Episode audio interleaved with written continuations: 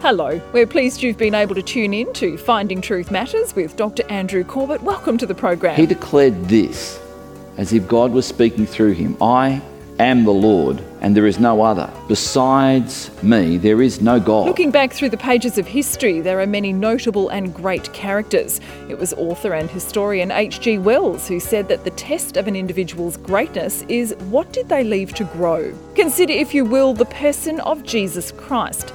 Just a notable character, or does he warrant the title most often used to describe him, that being Lord? To find out, let's join Dr. Corbett now as he begins a new series titled The Lordship of Christ. All right, let's pray. Father, now as we come before you in worship, our worship is to give heed to your word. I pray, Lord, that we would hear your voice and that, Father, you would do something particularly weird in the hearts of people right now. That, Father, the questions they have, the things that they've been pondering and wondering about, the dreams they've been having in the night, would somehow coalesce right now as you speak to them.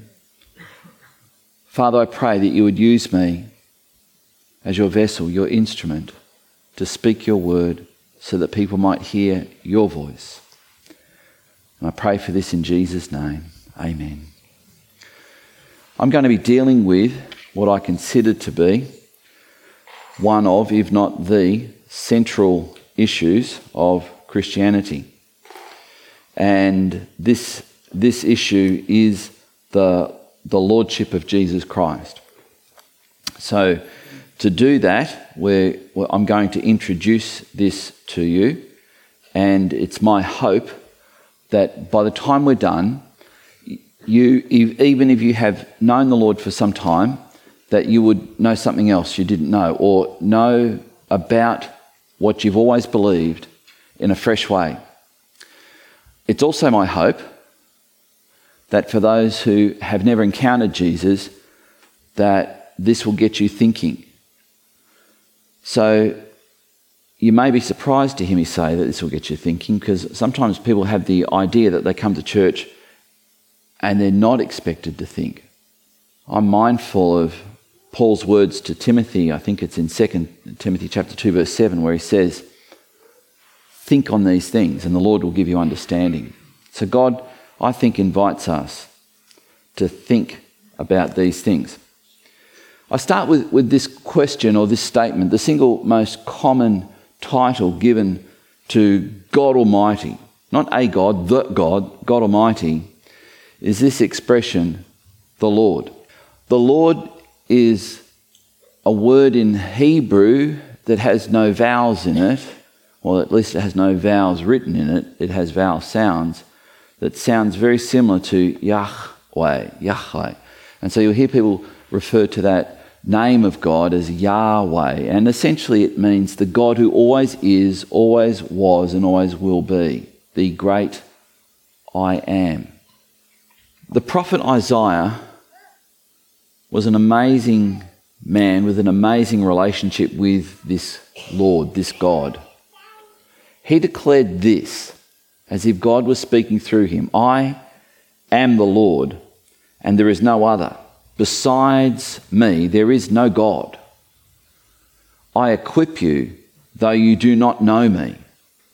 This is quite an amazing statement. Uh, we, we talk about in culture, we talk about what religion are you, as if all religions are take your pick. It doesn't matter. Pick one. Here, the, the God of the Bible says, I'm the only one.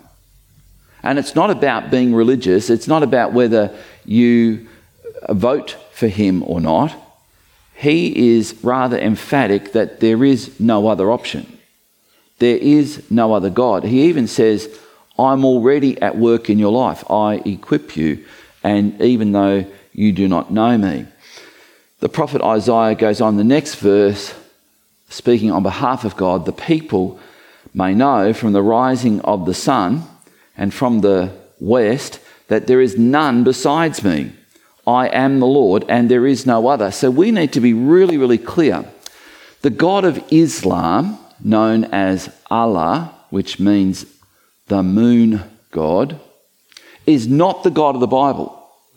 It is not this God. The God of Islam is a completely different concept to this God that's speaking through Isaiah, who later on would speak through and directly through Jesus Christ. The God of Hindus, if there is such a thing, Krishna perhaps, or is not this God. It's a completely different God. We should not be fooled into thinking that the God of Islam is the same God as the God of the Bible. The God of the Bible declares himself to be Father and an eternal Father. And in Islam, it says if you believe that, it's the unforgivable sin of shirk, and you will be condemned to hell for eternity for believing it. Can you see how they're not the two, the two gods of the God of Islam and the God of Christianity cannot be the same God when foundationally the Bible says, I'm the eternal Father. I am a God of love who has always loved. And to always love another being means there has always been another being to love. And so, this God, the God who is known as the eternal Father, there is only pretty much one thing you need to be an eternal Father. That means always been a Father, is an eternal Son. And that's the claim that the Bible makes that Jesus Christ is that being, and that's how God can say, I have always loved, I am love. And John the Apostle in 1 John chapter 4 says, God is love. This is not to be confused with the way some people present what love is. If God is love, they say, then love is God. And that's not true. God is love. This makes Christianity, the God of the Bible, completely different. In fact, it makes who Jesus Christ was, as Mike said over communion, completely different to all other religious claims. It makes the God of Jehovah's Witnesses completely different to the God of the Bible. Because if God is the eternal Father with an eternal Son, not created, but has always been, then Jehovah's Witnesses is one of the greatest shams and lies in the last two centuries because they deny that. This man was not a Christian. He was someone who wrote a great many books, including uh, time, The Time Machine um, and others. This is H.G. Wells. H.G. Wells said this More than 1900 years later, that is, after Christ, after Jesus Christ, said H.G. Wells, a historian like myself, who doesn't even call himself a Christian, finds the picture centering irresistibly. This is the picture of history itself, centering irresistibly around the life and character of the most significant man in history. The historian's test of an individual's greatness is what did he leave to grow? He goes on to say, did he start men to thinking along fresh lines with a vigour that persisted after him? By this test, if that be the test, H.G. Wells says, Jesus stands first. And then he says the impact of Jesus Christ on the world is that which can be gauged in maritime language. You can gauge the size of a ship that has passed out of sight by the huge wake it leaves behind. This is recorded in Philip Yancey's book, which I'll refer a couple of times to this morning The Jesus I Never Knew. And that's significant because Philip Yancey grew up in a church where he heard about Jesus. He heard people talk about Jesus. They sang songs to Jesus like we sang songs to Jesus this morning. And yet there came a point when he realized he did not know Jesus. He was religious, but he wasn't a Christian. And Philip Yancey talks about this in his books. So, who was Jesus? Who was Jesus the Christ? And I use Jesus the Christ because that's how the angel in announcing to Joseph and Mary, as we will celebrate in a few weeks, the Christmas story, that's how he's described. He's described as Jesus the Christ. We read in Matthew chapter 16, verse 13, Jesus asked his disciples this question. Now, when Jesus came into the district of Caesarea Philippi, which is the northernmost border of Israel, he asked his disciples, Who do people say that the Son of Man is? Which is a common expression that Jesus used describing himself. That expression, the Son of Man, by the way, is a term used to describe the person I just referred to, the eternal Son of God. Daniel chapter 7, verse 13. So Jesus asked this question of his disciples. They gave some wild speculation about who they thought he might be and who the crowds thought he might be.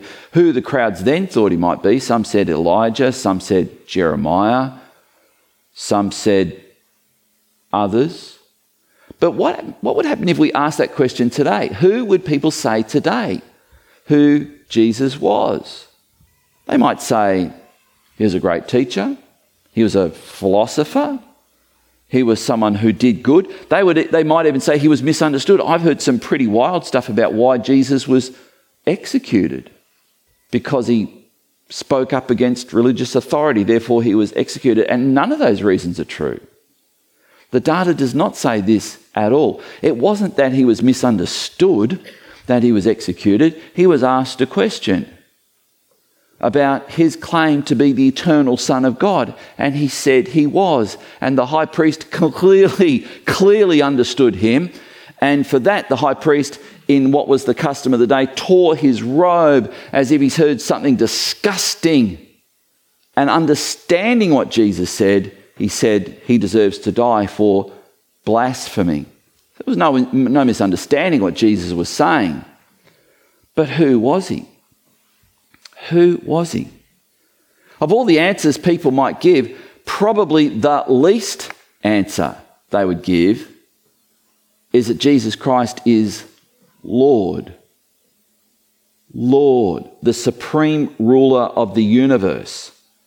This is probably not surprising because for most people, in fact, I would say for all people, Every one of us sitting here right now has a Lord. In fact, every one of us outside of this building has a Lord. In fact, I would say everyone has a Lord. Everyone has a Lord. And that Lord is the Lord whom they worship, whom they honour, they obey, and they love. Who is that? In 1888, one year before Invermay Primary School opened, I noticed, a man by the name of William Ernest Henley wrote a poem called Invictus. You may be familiar with it. And this sums up this statement that I've just made everyone has a Lord, which is to say, everyone has a God. Even people who claim not to be religious are often very religious about how they are not religious. William Ernest Henley's poem Invictus says this Out of the night that covers me, black as the pit from pole to pole. In other words, life can be confusing. I thank whatever gods may be for my unconquerable soul. In the fell clutch of circumstance, I have not winced nor cried aloud under the bludgeonings of chance. My head is bloody, but unbowed. He's saying, no matter what circumstances come my way, and no matter how bad and ugly they are, I refuse to cry out to God. I will bow to no one, he's saying. Beyond this place of wrath and tears looms but the horror of the shade, and yet the menace of the years finds and shall find me unafraid. I don't care if this God of the universe is trying to reach me, I defy him. It matters not how straight the gate, how charged with punishments the scroll. I am master of my fate. I am the captain of my soul. Written in 1888. You might as well have thought it was written in 2023. No one's gonna tell me what to do. Especially your God, you Christians. Many people would rather do life without having the Christ who H.G. Wells said is the most significant person who has ever walked the planet. They would rather do life without having Christ as their Lord. Why? Because, as William Ernest Henley said, it means you have to bow to Him, you have to acknowledge Him, you have to surrender to Him. And this is something that the average Australian finds really difficult to do. No one's going to tell me what to do.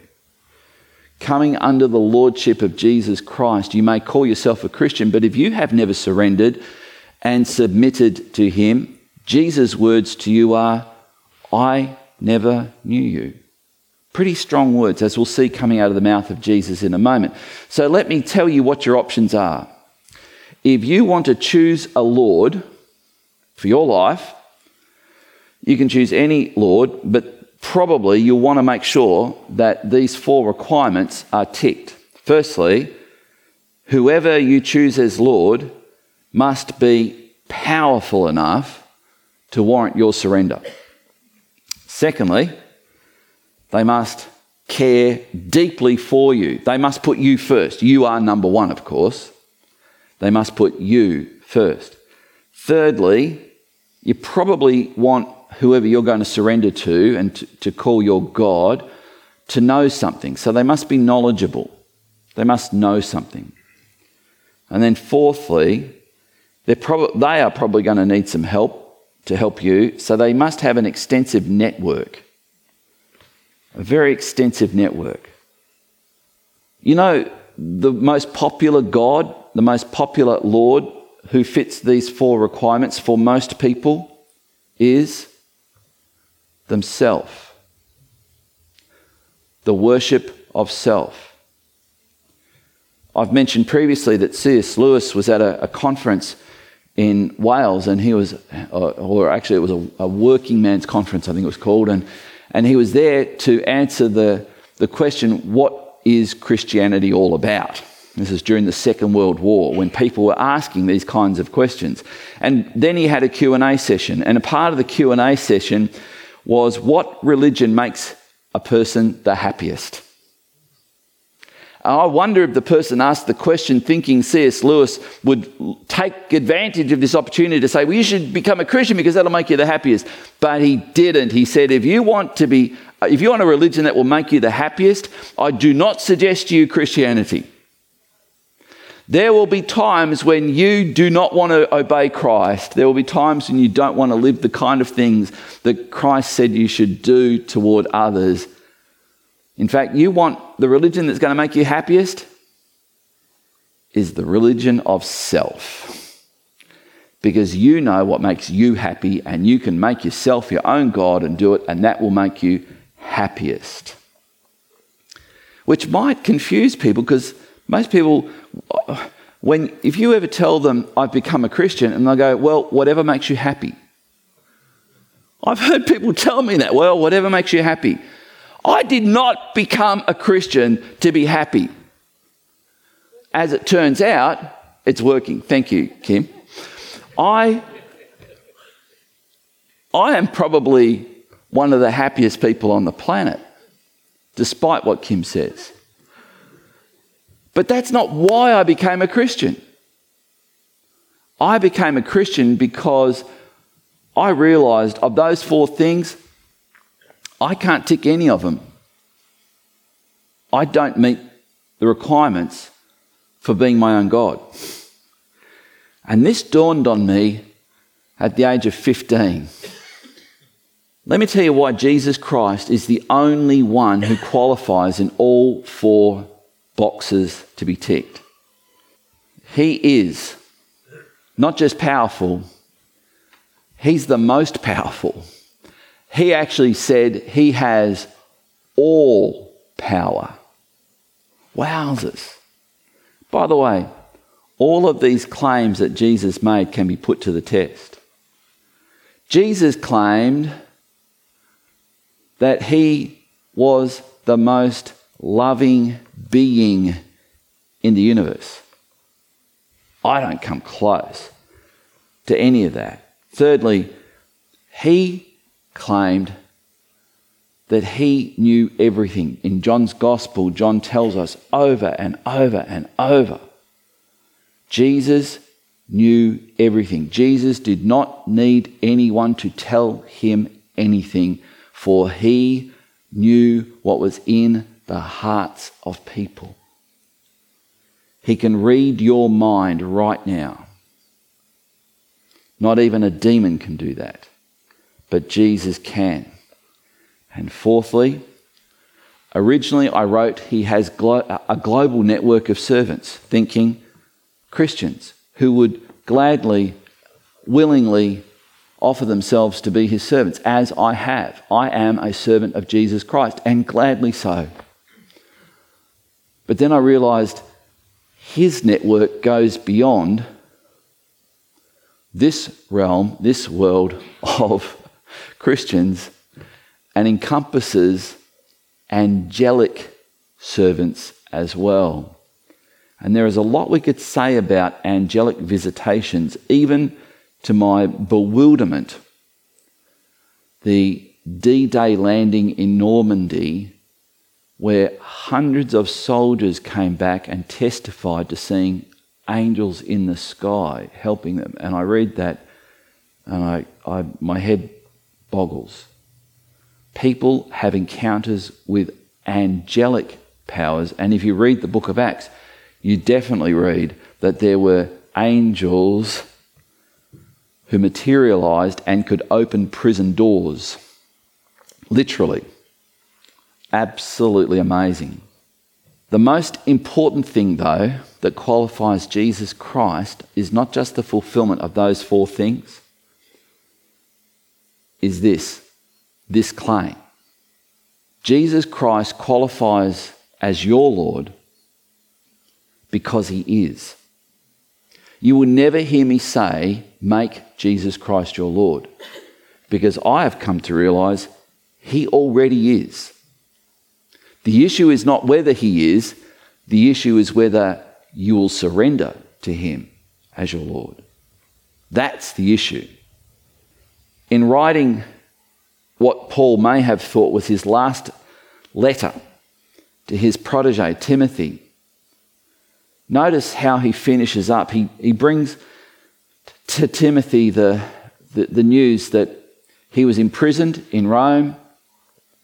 He was perhaps weeks away from his own execution, where he says to the Philippians, I know my time has, is up. And now he's writing to Timothy about the same time, and he tells his young protege, I charge you in the presence of God who gives life to all things, not just people, all things. And of Christ Jesus, who in his testimony before Pontius Pilate, the then most powerful person in Israel at that time, who stood in judgment over Jesus. And the irony of the situation is if Pontius Pilate actually knew whom he was judging, he would realize he was his judge, not Pontius Pilate, his judge.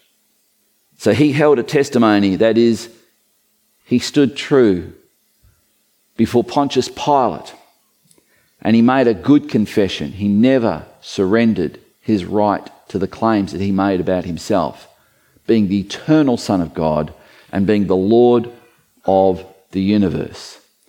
Paul goes on and tells Timothy, he charges him. I charge you to keep the commandment unstained and free from reproach until the appearing of our Lord Jesus Christ, which he will display at the proper time. He who is blessed and only sovereign, the King of kings and the Lord of lords, that's our Jesus.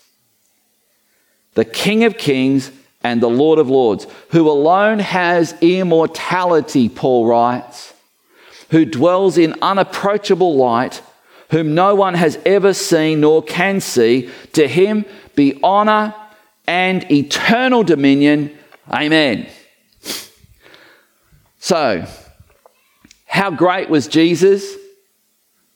The measure of someone's greatness is when they don't use all of their power because it's going to benefit someone by not doing it. I love this story. You, you've, forgive me if you've heard me tell this a hundred times. Let me tell it a hundred and one time. In 1936, I think it was, in Detroit, Michigan, there was a young, a bunch of young boys who got on a, on a bus, a public bus. This is back in the days, believe it or not, when black Americans were not allowed to sit anywhere else but the back row, the back seat of a bus. And these young boys got on the bus and they went right down to the second last row in this bus. And there was a black man sitting there, and they thought they would poke fun at him. He wasn't allowed to sit up anywhere closer to the front in that bus. And they began to mock him and ridicule him and throw insults at him. And he just sat there, didn't say anything, didn't do anything, didn't flinch. And they just kept piling on the insults, teasing him, threatening him. And then the bus stopped, and this man got up, and suddenly they realized he was just a little bit bigger than they realized. He walked to get off the bus, and this was actually their stop as well. And they realized not just was he a little bit bigger, he was a little bit broader than they realized. They got off the bus, still a little bit sheepishly hurling their further insults at him.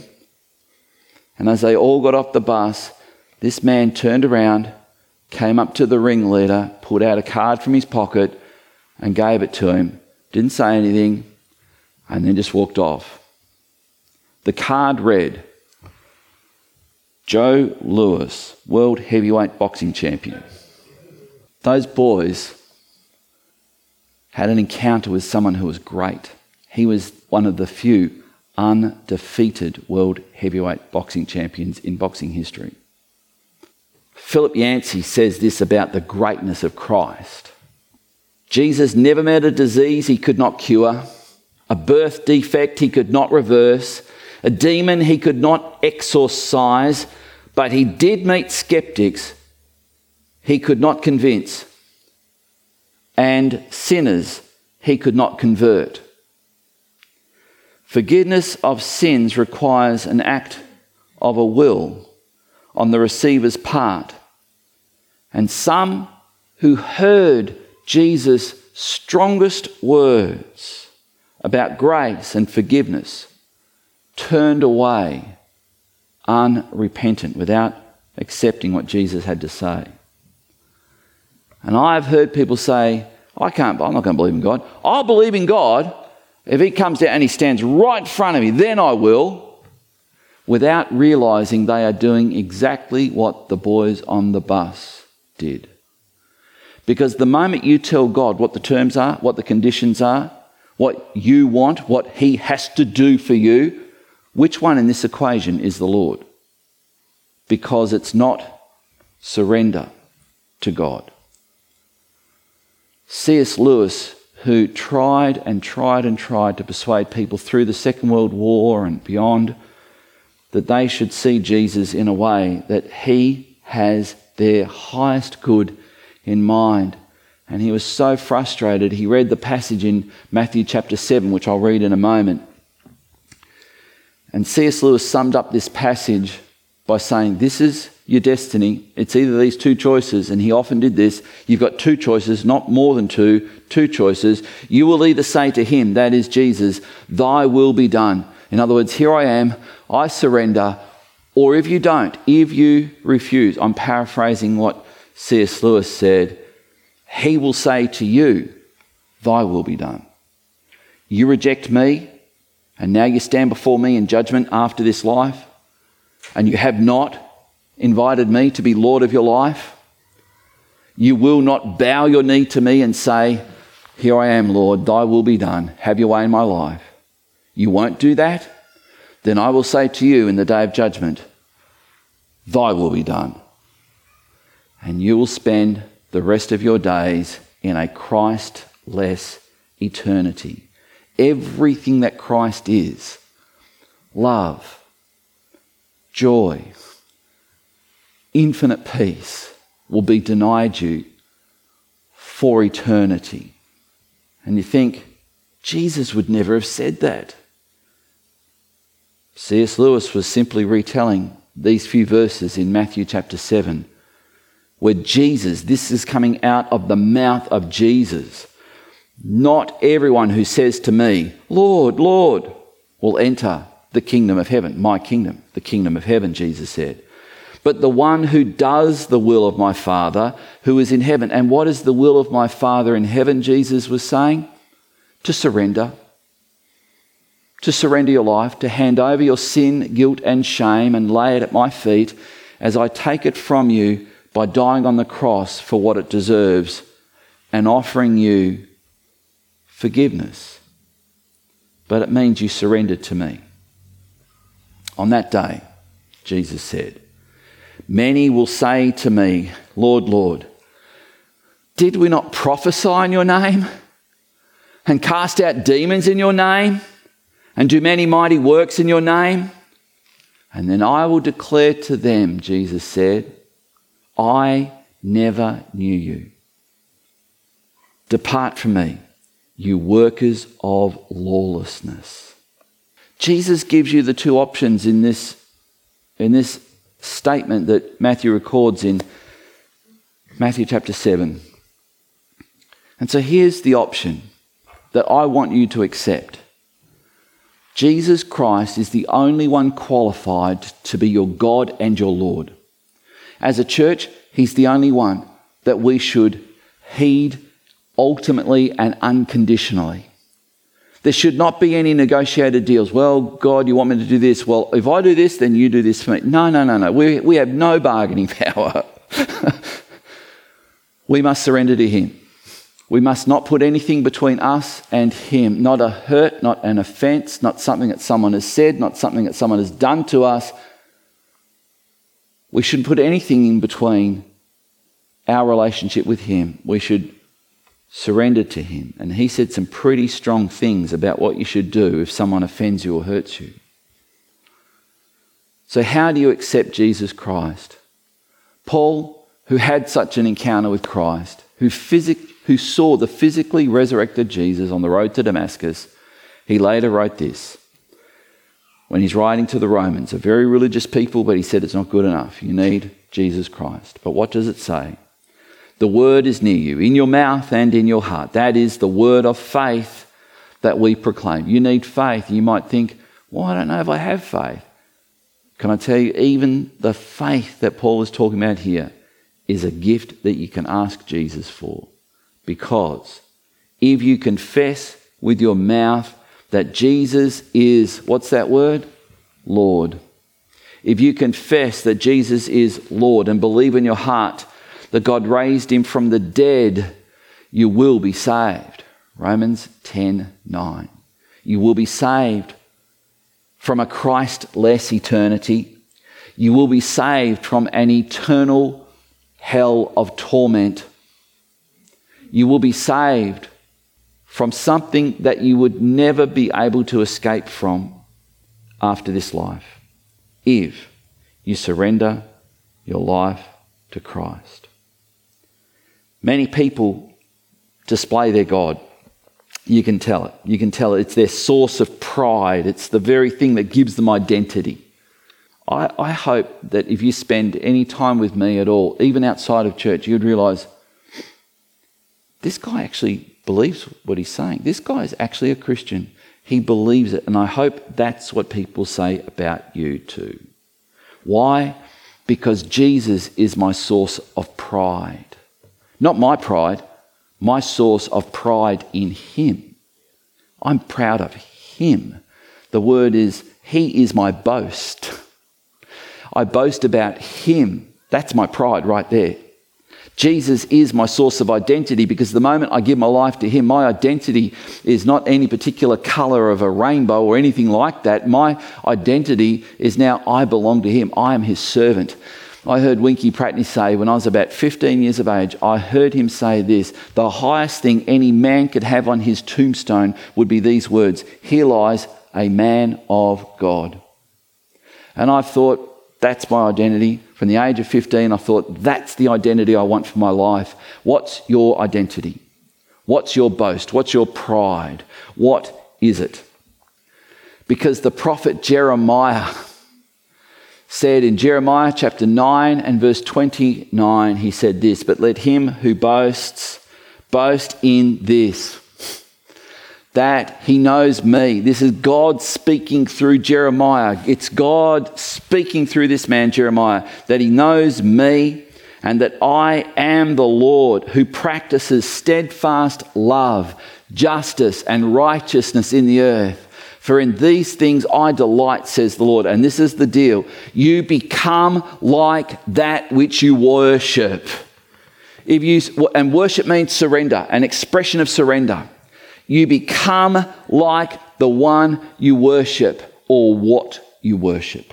If you worship your sexuality, you will worship your sexuality. If you worship your car, you will wear Ford, Holden, Fiat, Mini.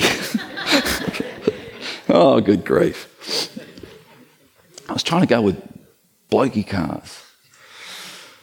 And Everyone will know that's your identity, your badge, your source of pride. But if you are a man or a woman of God, here's your boast that you know Him and that you know Him. He who understands me